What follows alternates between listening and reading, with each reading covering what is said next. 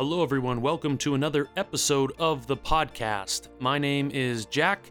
In today's episode, my co host Owen Roberts sat down with to interview Zach Sigurdson, who is a fellow Snorri alumni who went to Iceland with Owen and I during our Snorri group in 2022.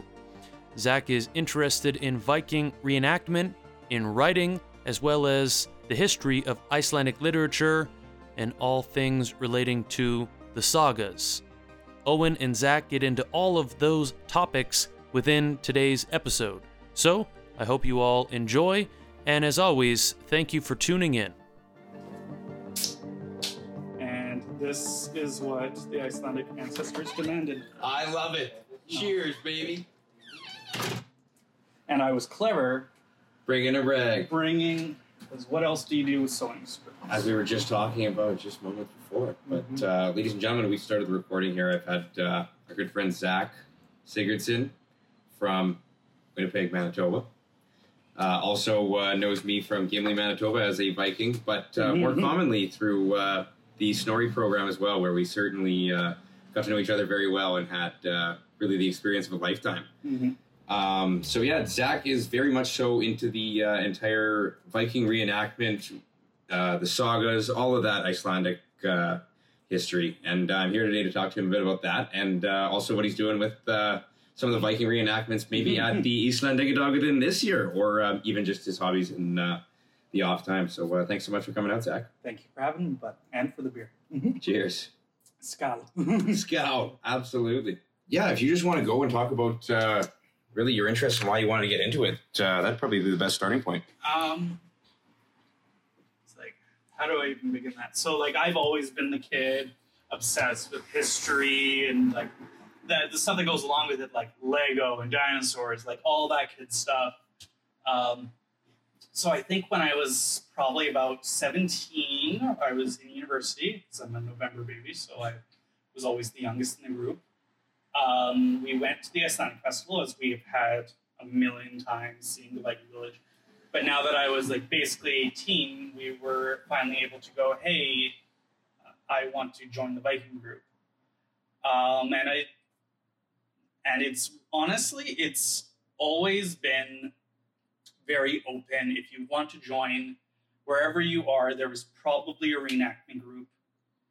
Um, there, Viking groups are very popular, um, but a reenactment group like the SCA, which I forget what it stands for, um, tends they are they are everywhere. There's chapters everywhere. So probably it was 2014, 2015. I joined the Sons of Lu, as they were called at the time, and we represent or reenact Hiberno Norse peoples of the Viking Age. And what that means is like we are specifically trying to portray the for lack of a better word the viking settlements in ireland like dublin. Dublin's probably the prime example. And when we're talking about the viking age we are like the viking age was only like two three hundred years. So yeah there's a there's a lot of time in there but you can get further narrowed down. So it's like when we're talking about it, we tend to talk about like the 900s to early 1000s, right before 1066, when the Viking Age ends with the Battle of um, Stamford Bridge and the defeat of Harold Hardrada. Um, and yeah, like I've always been interested in Viking history because I'm Icelandic, because I'm a history nerd, and so joining reenactment was kind of just the the inevitable step it becomes it becomes more real in a lot of ways. It also becomes more distant in a lot of ways. The what you learn is that people of history knew exactly what they were doing. They were as spiritually intelligent as we are. They just had access to different things or lack of access to different things and had different requirements. When I whenever I try to talk about history or teach about history, um, even though I'm not a professional scholar, and that should always be taken into consideration, is that I try to break down history as there's kind of multiple levels of abstraction, one of which is like humans living in the early 1800s are a lot closer in lifestyle to Vikings than we are to people of that same period. There's a much greater distance. Like the some of the examples that people give is just like in the medieval period, every bit of clothing that you wear, someone nearby had to make it. The unless you are very rich, unless you are exceptionally wealthy, either through land or loot or conquest, all kinds of things, you are making your clothes yourselves, you're making fabric themselves, and that is a hundred step process. And even just having clothes that are a different color than they otherwise would be is a multiple step process. I'm wearing like currently, um, as of right now, I'm wearing my full Viking gear, my kit, as the group as the groups will usually call it, and I'm wearing very like lower mid class. Like my my tunic is like kind of an off beige yellowish color that you can get from like oak leaves or onion peels, like stuff that is often around Moss. yeah, moss, stuff like that. But when you're talking about like blues and reds, that's the wealthy Vikings that are going to have that. Yeah. And a lot of Viking reenactment becomes about the material culture because that's what you're portraying. You really get into the weeds of like, oh, they wouldn't have had this, they would have had this, they wouldn't have had that. But then it becomes like, oh, this was someone's life. This was a lot of people's lives, a lot longer than we can even imagine. Yeah, very interesting, and uh, a very good kind of concluding point about uh, that entire aspect in general. But that's awesome that you got so into it, and uh, obviously you're of Icelandic descent yourself too, uh, and certainly Snorri was uh, an interesting experience for you. Yeah. Um, It really was. I had a, I had a lot of big moments there in regards to just like feeling, oh, I've worn the clothes. Now I've stood where the things happened, and it just comes that little bit closer. Even though we are talking about stuff that we will never fully understand. Yeah, and uh, also, so not only are you a fan of the sagas, I know you have read pretty much all of them. Uh, Zach is also a uh, author himself, and uh, that's pretty awesome that you uh, start doing all that writing and you're selling those books now. Um, please give a little drop on those and uh, talk about that experience too. Yeah, so um, I am a self-published fantasy horror writer. My pen name tends to be just ZF Sigurdson. It, you can always find me on my on any website or social media at ZF Sigurdson. Super easy to find. I have two paperbacks on Amazon that are story collections um, called The Veiled Sagas. And like through through the trip of Snorri, I realized how specifically Icelandic some of my ideas are. Because the whole idea of the Veiled Sagas is that in the hidden world that so much fantasy has, like Harry Potter, um, Percy Jackson, tons of that stuff, is that the the fiction world, the, the hidden world, feels so distant from our own. Where I've always written at ima- and imagined it the way history does, and that is things are always influence each other. If people are going to the hidden world, they're bringing their culture and technology. So that's kind of the world I write in. But I write various characters. I write dark Avengers that are just trying to understand why they are in this hidden world, and then I write very like I write fantastical characters who are reacting to the introduction of modern technology. Like, how does someone who's fundamentally had a medieval existence react to a cell phone? And that uh, often clearly has a lot of layers with how I just think about reenactment. Yeah. Like, all this stuff leads into each other. Um, so, yeah, I have two paperbacks. I have, um, and they're all ebooks. Um, and I have a, hopefully a third one coming out this fall. I'm grinding away on that. So, given all the uh, sagas that you've uh, read over your time, what uh, would you say are uh, your favorites or some of the most inspirational to you? Um, well, inspiration is writing. Like I have to talk. like I could go on forever about Snorri Sturluson, but Snorri Sturluson is writing like the the fantasy. He's writing the magic. He's writing what his grandma's stories were through the lens of Christian, so that like well reputed scholars have gone on and on about the complexities of Snorri Sturluson and what we actually know or may not know about Norse mythology. But in my actual writing, I really, really loved the Egil saga and the saga of King Harald. They were both very character driven, action packed stories.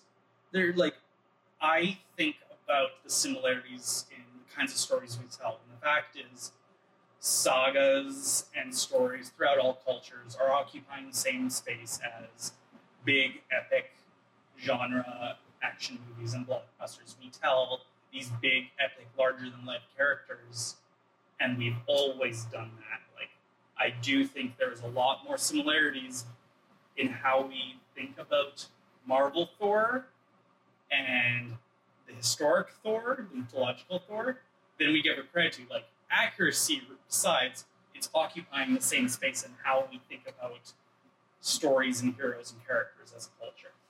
Yeah, that's awesome. That's a very uh, good way to put it. And yeah, the Egil saga is uh, certainly interesting, and Mhm. um, obviously a little inspiration from the program is Snorri Sturluson. So Mhm. uh, that's uh, certainly an interesting one uh, in itself too.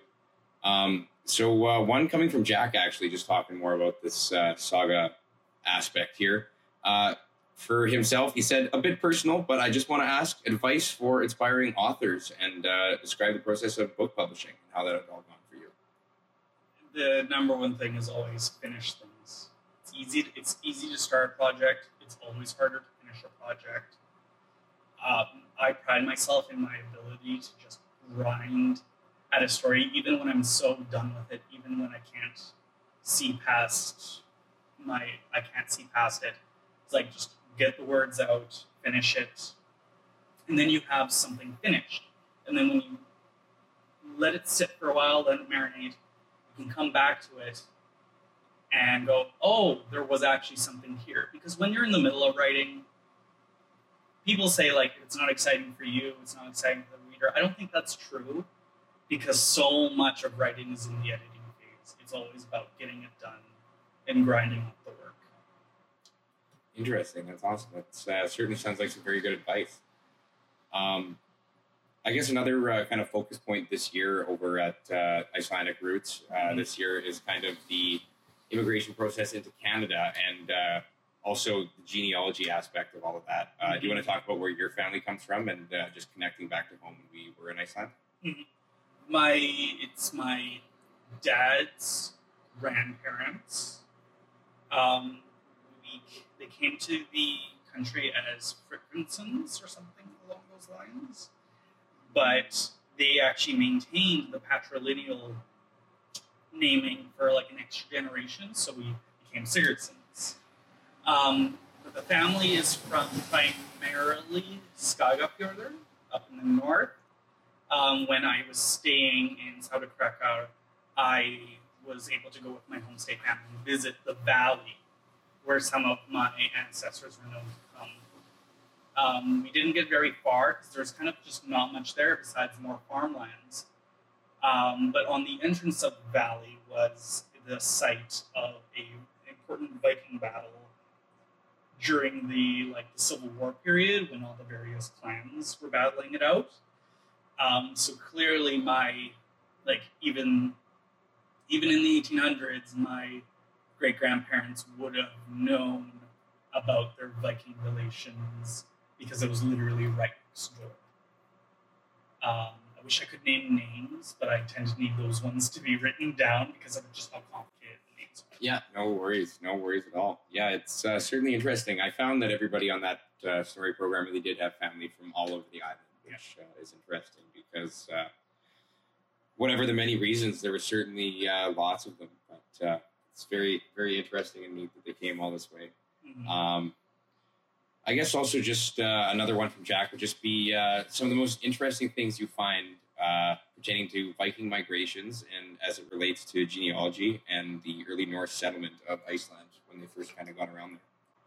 Well, the we have to think about Iceland. It was it was the backwater frontier. Like we have to think about it not as the central location of the Viking world. It was the it was the outskirts. There's reasons Eric the Red was out there and in Greenland because people didn't like him. People, um, well, we don't know a ton about like what various Viking groups thought about Icelanders, given its resource, given its resources, given given its place, it was kind of the backwater frontier, and that to me relates to like how the Vinland settlement, how Vikings reaching North America, and I always say reaching, not discovering North America, because obviously there were people there. Um, it was reaching North America and having the first interaction with indigenous people. Um, and it was, this is out in the end of the world, this is literally the end of the, the edge of the world. And the Icelanders knew it was there, but it kind of didn't matter because it was a backwater frontier. Like, the whole story about Snorri Sturluson is that um, he was living like only a couple hundred years after the Viking Age, and he was a major player in how Norway and then later Denmark were like, Iceland is now our fiefdom. It's now ours. Um, so that kind of like ends the period more for Iceland than like the Christianization because they were Christian and Viking for a long time by then. Yeah, absolutely. And, uh, you know, that's why they do have Icelandic Independence Day as a national holiday out there, of Yep. course, which is, uh, it was incredible to be there and to Yeah. uh, actually celebrate that day and watch the incredible parades and songs and all of, uh, and it was it was like it had good energy. I've been to a lot of national holidays where and different people have different reactions to it and it's not always good and sometimes it's very very valid discussions to be had. Um, but the iceland one was like oh everyone's welcome here. Everyone's allowed to have a good time. I was just so happy to see like clearly lots of mixed families in iceland and reykjavik. Very proud to be sharing thi- this time together absolutely. It was, uh, it was beautiful. And, uh, yeah, I'm counting on the days until uh, I get to go back. That's uh, certainly uh, already something I want, especially at this time of the year when uh, just one year ago we're coming up to we were uh, flying out of the country to Iceland. does not feel like it. Does not feel a year ago, even though I know what rationally I know what what is. Absolutely. Um, well, yeah, I, uh, I guess uh, any other things would be uh, any other closing comments or uh, things you have to say just in relation to really Iceland, New Iceland, and uh, sagas, the books you're writing, and uh, where people can find you again. And uh, yeah. Um, you can come say hi at the Icelandic Festival at, in the Viking Village. I'll be there chopping chopping wood to make bowls and spoons and stuff because that's the little craft I got myself going on now. Um, I hope to see lots of Snorris and see lots of friends I haven't seen in a long time because it'll be my first Icelandic festival in like five, six years because I had to leave the group for various personal reasons. Um, so I'm very excited to be at the Icelandic Festival this summer. And if anyone is interested in my writing in some dark fantasy, um, I can be found at ZF Sigurdson on all social media and on the website. And my books are all available on Amazon. Beautiful. Well, uh, thanks so much for uh, coming again. And uh, I know at this point you guys would have looked at the podcast and uh, saw how awesome the cover is. That's because Zach was prepared for uh, this episode today. He came to me in his fully, pretty much almost completely handmade Viking outfit that he has for the Viking reenactments this summer, and uh, he looks incredible. It's uh, it's there's some fierce photos in there, that's for sure. Everything from socks all the way to sword and necklaces and jewelry. Perfect. Well, thanks again so much for coming, Zach, and uh, scowl to many more. Thanks for listening to the Icelandic Roots podcast, where we explore the rich history and culture of Iceland and its people. Are you curious about how your Icelandic ancestry, or simply fascinated by the unique stories of this stunning island nation? Look no further than Icelandic Roots. Join our community of passionate and knowledgeable genealogists, historians, and Iceland enthusiasts who are dedicated to preserving and sharing the stories of Icelandic heritage. Our organization offers a wealth of resources and support for anyone interested in exploring their Icelandic roots, including access to a comprehensive genealogical database, educational events, and cultural tours of Iceland. Whether you are just starting your genealogical journey or are a seasoned researcher, Icelandic Roots has something for everyone. We believe that understanding our past is essential to shaping our future, and we committed to helping individuals connect with their Icelandic heritage in meaningful ways.